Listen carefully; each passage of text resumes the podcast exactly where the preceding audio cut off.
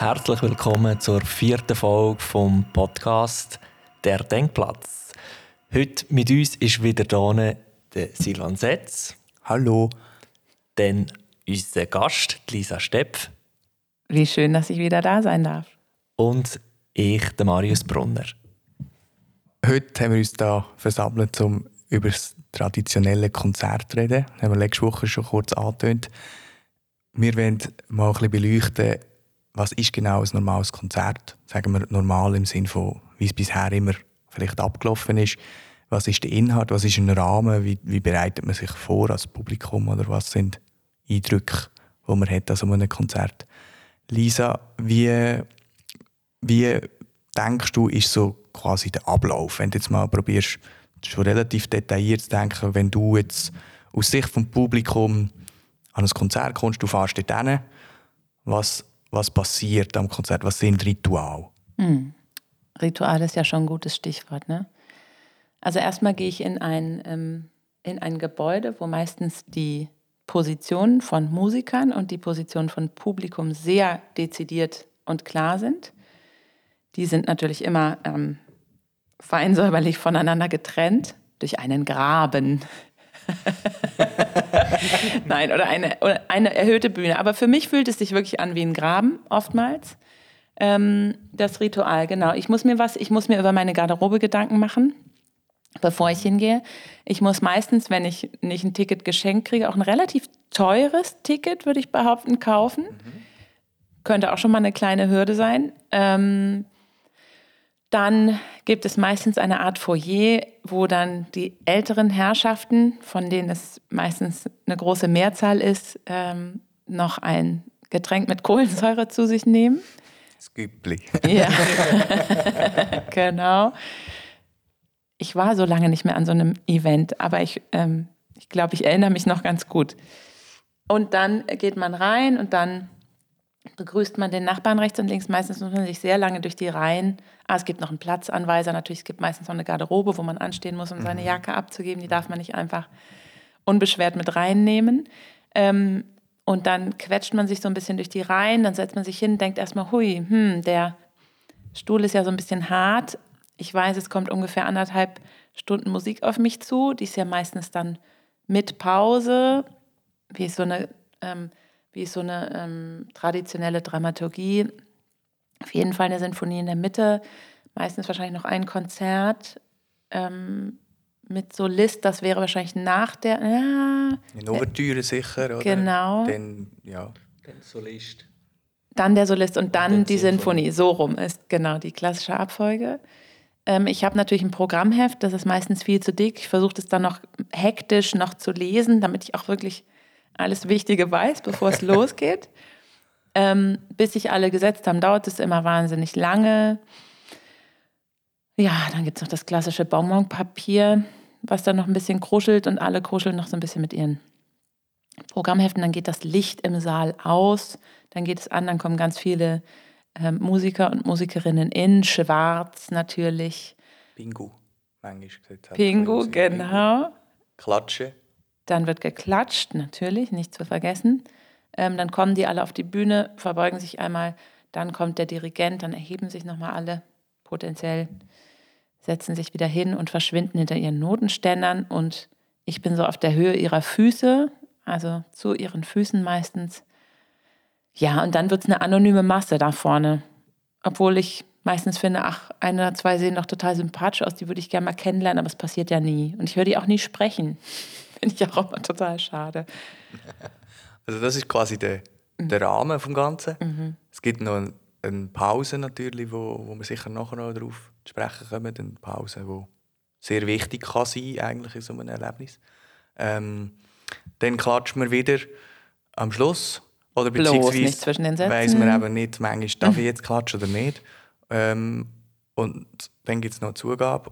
Und was ich dann immer erlebe ist, die Leute wissen schon, oh nein, mein Zug fährt aber schon in 2 Minuten und stehen schon auf und gehen und säcken raus. Oder auch wenn es fertig ist, alle direkt in die Garderobe. Vielleicht trinkt man noch etwas draussen und geht. Aber mehr als, sage ich jetzt, 5 bis 10 Meter Nähe zu einem Künstler ist nicht passiert. Außer du bist ein Sponsor, der am Schluss noch ein Meet and Greet hat mit ein paar Leuten. Ja. Aber Die Künstler haben einen eigenen Eingang, gehen dort wieder raus, trinken dort ein Bier und wir sind separiert voneinander. Das sind zwei verschiedene Massen. Ja. Was würdest du sagen, stört dich persönlich an so einem Abgang? Man hat es relativ schlecht beschrieben. Ja, ich meine, es ist auch schön, so, das Konzert. Man hat Ritual, man lernt die Rituale auch ein bisschen weit, wenn man dort hingeht. Aber was ist das, was vielleicht stört? Weil vom Inhalt haben wir jetzt noch nichts geredet, von der Musik. Also was ist das, was am Rahmen dich würde stören? Mm. Also ich glaube, viel an diesem Ritual, das ist einfach schon sehr alt und vieles wird einfach unbewusst übernommen. Und ich plädiere einfach total dafür, alle Parameter, die ich als Zuschauer wahrnehme, müssen bewusst überdacht werden. Will ich das so? Also es gibt aus der Sensorik, also aus der Lehre der Sinne, die Theorie, dass das Gehirn immer alle Informationen über alle Sinneskanäle aufnimmt. Also alles, was ich höre, alles, was ich sehe, alles, was ich schmecke und rieche, wird aufgenommen und wird zu einer Erfahrung abgespeichert. Das heißt für mich, wenn ich in so ein Konzert gehe, ich nehme eben dieses gesamte Setting wahr und speichere das als Erfahrung ab. Egal wie berührend oder toll oder fantastisch diese Musik ist, ich nehme alles andere auch wahr. Dann muss ich doch als Konzertveranstalter darüber nachdenken, okay, wie gestalte ich das denn drumherum, damit das Publikum ein möglichst intensives, beglückendes Erlebnis hat. Und ich finde, das fängt bei der Kleidung an, bei der Art, wie die Musiker und Musikerinnen auf die Bühne kommen, an der Art, muss das Publikum getrennt von den Musikern sein, wie ist das Licht gestaltet, muss ich überhaupt in diesen Raum gehen, wo alles so... Also das, wie soll ich sagen, das Konzert ist ja in Architektur gemeißelt. Ne? An diesen Orten kann ich keine großen Veränderungen vornehmen. Aber ja, also mein erster Punkt, entschuldige, ich fasse mich nochmal kürzer. Alle Parameter meiner Meinung nach müssen bewusst durchdacht werden. Weil das ist total, vieles davon ist veraltet und wird unbewusst übernommen. Jetzt vorher, wo wir das Ganze eigentlich durchgegangen sind, was die Rituale, die man hat bei einem traditionellen Konzert, hat unsere Zuhörerinnen deinen Gesichtsausdruck gesehen. Und ich habe daraus gelesen, dass das einfach Stress pur ist. Und ich frage jetzt einfach dich, vielleicht kannst du mir das beantworten, wer tut sich das noch an? Oder wer soll das noch ansprechen, den Stress? Also das heißt ja nicht, dass da alle Leute Stress mit haben. Ne? Ich glaube, durchaus eine ältere Generation, keine Ahnung, meine Eltern, die wissen das irgendwie auf eine Art zu schätzen, weil sie das kennen. Das ist wie eine Gewohnheit und sie kennen das und sie schätzen das Stillsitzen sozusagen und das nur hören.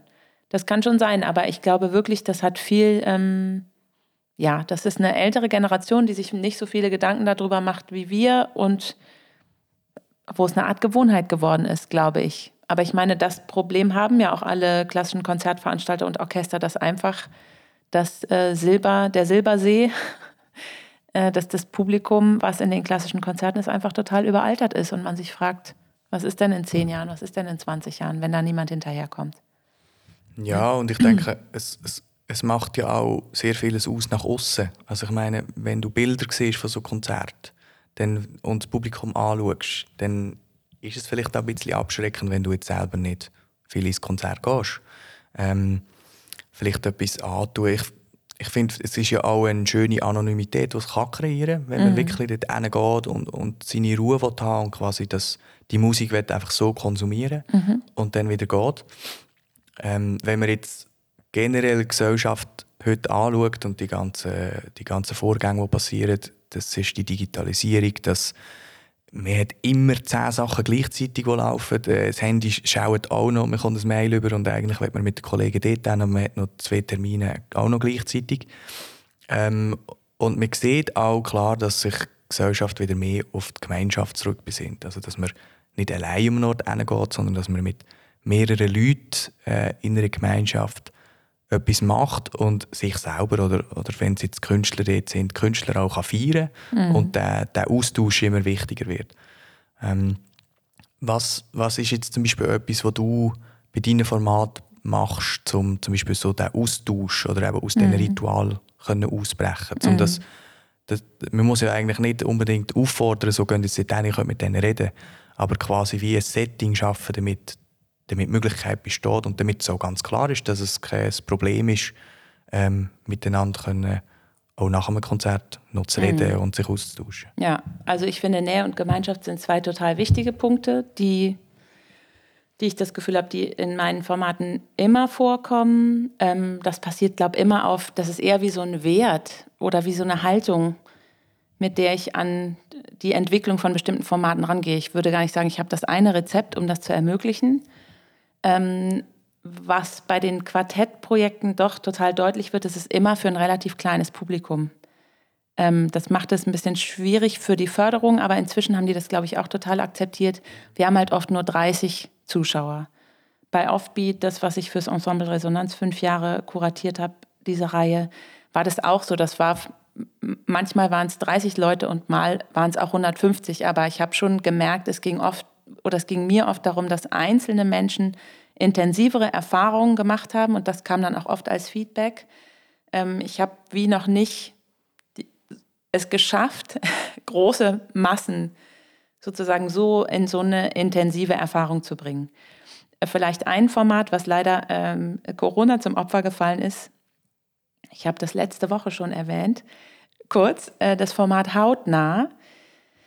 Das ist jetzt gar nicht so unglaublich neu und innovativ, aber es ging darum, dass man auf einer Orchesterprobe oder vielleicht eine Generalprobe, wenn ein großes Orchester ein Konzert hat, das Orchester auseinanderzieht, sodass um jeden Musiker 2 bis 3 Gäste drumherum sitzen können. Ist nicht so leicht für die Musiker, aber ich glaube, es hätte funktioniert. Und dann hast du schon relativ viele Gäste, ne? Also je nachdem, wie groß das Orchester ist, wenn du das mal 3 nimmst, ne, kannst du schon 100, 150 Leute auf jeden Fall einladen. Und dann ist wie die Idee, der Musiker hat erstmal 10 Minuten Zeit, um mit seinen 3 Gästen sich vorzustellen, zu sprechen. Und weil das für Musiker oft total ungewohnt und unangenehm auch ist, ist das Thema wie, okay, der erste Satz von dem und dem Stück, was wir gleich spielen, guckt mal, da ist meine Lieblingsstelle, die klingt so und ist meine Lieblingsstelle, weil diese Stelle finde ich total blöd, weil da passiert immer das und das, guckt mal, die klingt so und die passiert da unten auf der Seite. So, dieses 10-minütige Intro passiert und dann wird der Satz vom ganzen Orchester gespielt und du hörst das Stück aus der Perspektive dieses Musikers, weil du sitzt direkt daneben. Und du sitzt natürlich mitten im Orchester, was ich finde, was so ein unglaubliches Gefühl ist, wenn man selber spielt. Das haben Leute, die keine Musik machen, nie. Und dann darfst du wechseln. Für den nächsten Satz sitzt du bei einem zweiten Musiker und lernst den kennen. Und für den dritten Satz, angenommen es ist ein dreisätziges Werk, sitzt du bei einem dritten Musiker. Das heißt, du hast am Ende, warst du erstmal mitten im Orchester, hast einmal oder dreimal erlebt, wie sich das anfühlt und wie das klingt. Du hast 3 Musiker kennengelernt, du kennst die mit Namen und du weißt auch noch mehr über das Werk. Also das war so eine Idee, wo ich dachte, okay, nur so kann ich irgendwie Publikum an ein Orchester binden, wenn diese Musiker nicht mehr anonym sind. Mhm. Sondern wenn man die kennenlernt, auch mit ihren Vorlieben oder Passionen oder was sie noch machen, außer Musik zu spielen.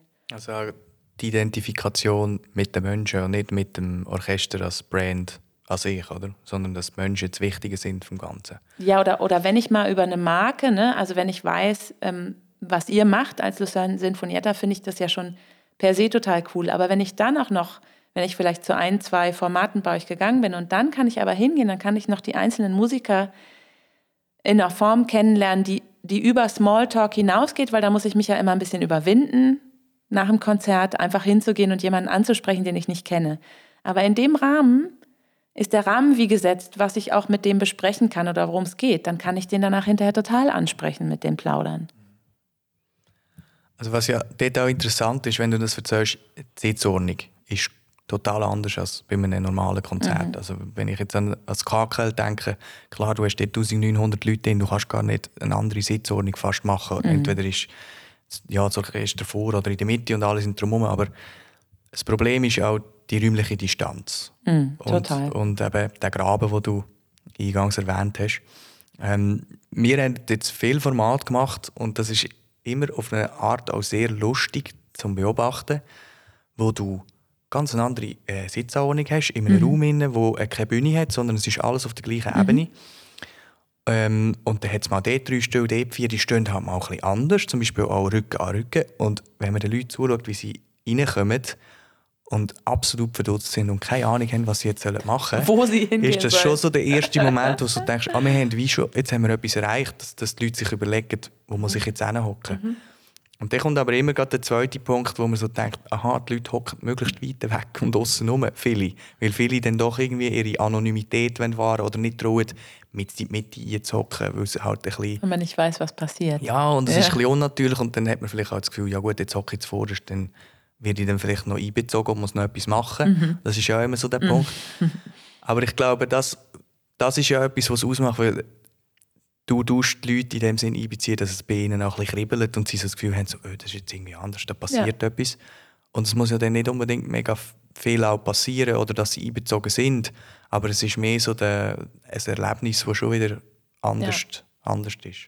Also da muss ich dann von meiner, wirklich, es ist schon Jahre her, aber es war eine so unglaubliche Erfahrung. Ich weiß nicht, ob ihr mal von diesem Human Requiem gehört habt.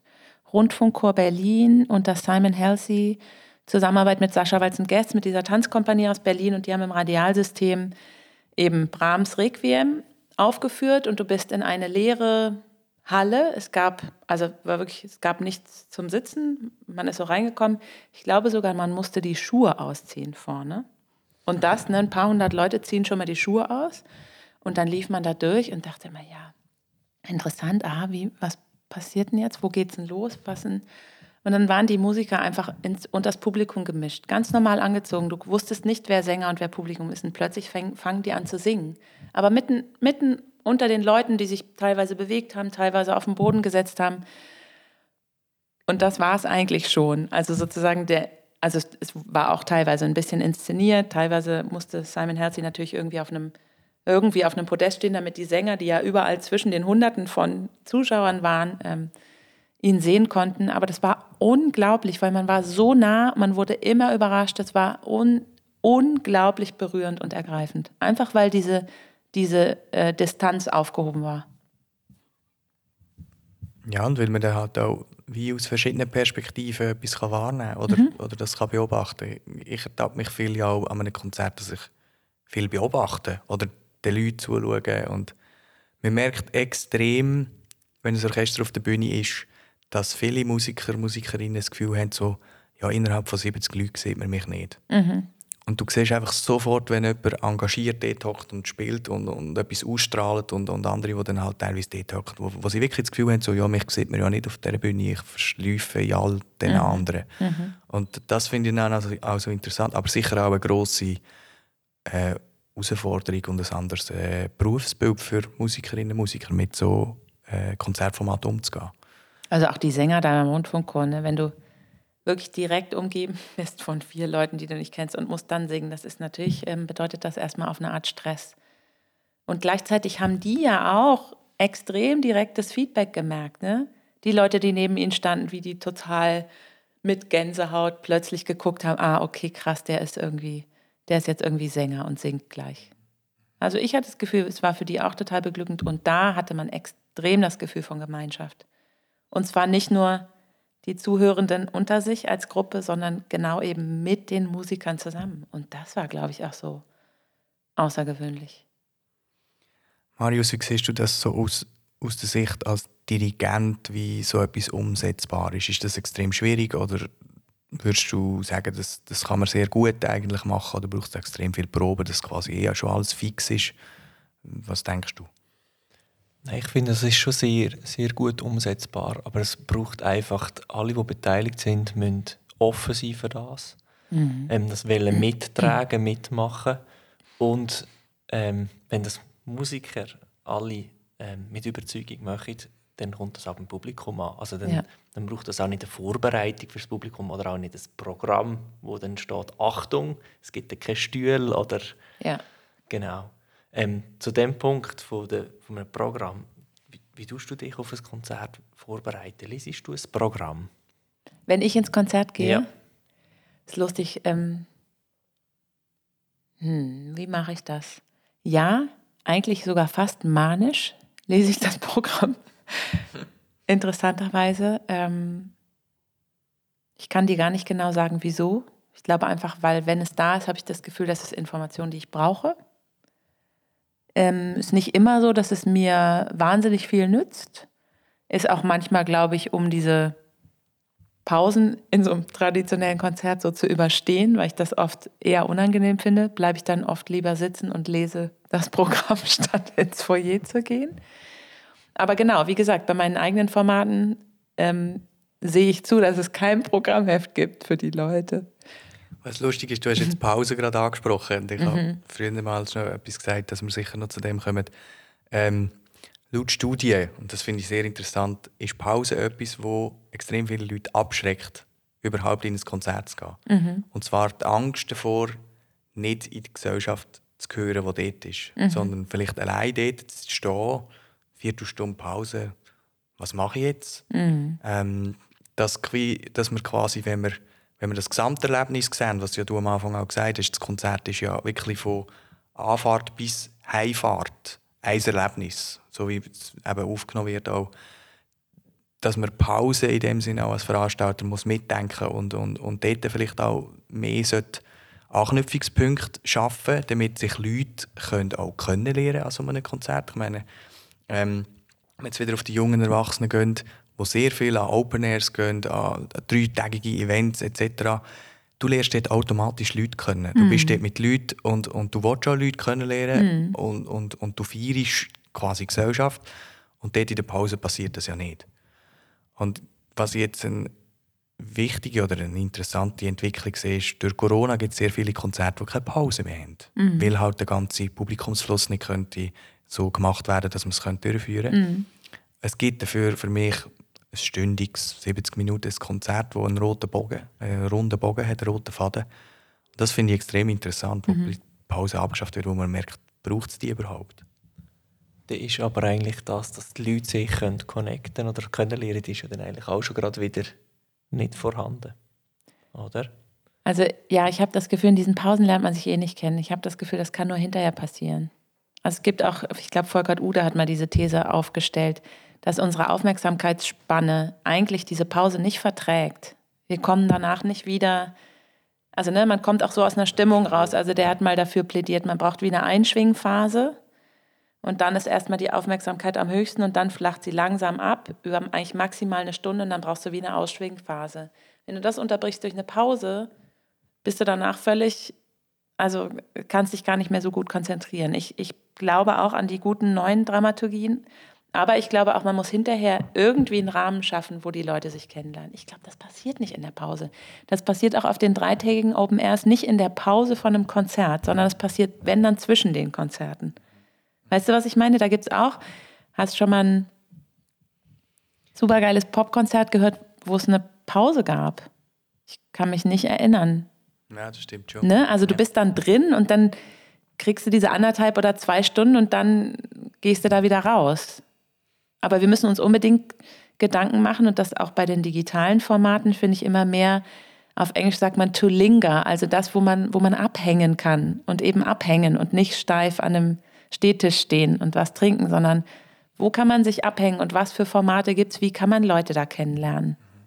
Und auch Künstler, die auf der Bühne gestanden sind, oder wo dann auch Lust haben, sich zu vernetzen. Ja. Weil eigentlich, das wissen ja alle Künstler, das Wichtigste ist das Netzwerk letztendlich. Und auch die Leute können es lernen und vielleicht etwas Neues können es lernen, was wichtig ist, für einem selber auch wieder weiterzubringen. Das und das Schönste ist auch direkt Feedback zu kriegen vom Publikum. Also ich finde nichts schöner, als mit den Leuten, die meine Sachen hören, kommen, hinterher zu sprechen und zu hören, wie ging denen das damit. Ja, interessant. Wir sind schon wieder am Ende angekommen von dieser Folge. Nein. Es geht unglaublich schnell, Amix.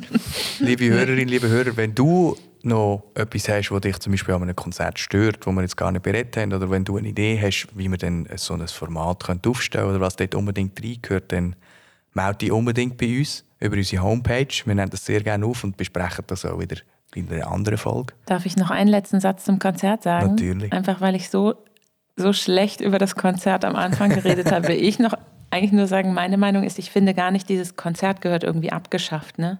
Ich glaube nur, wir können es durch ganz viele andere Formate ergänzen. So, also nur das.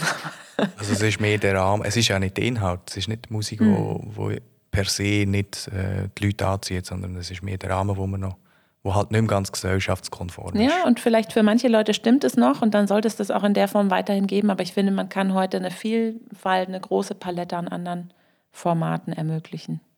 Was für ein Schlusswort. Vielen Dank und bis nächstes Mal, wenn es wieder heisst Der Denkplatz.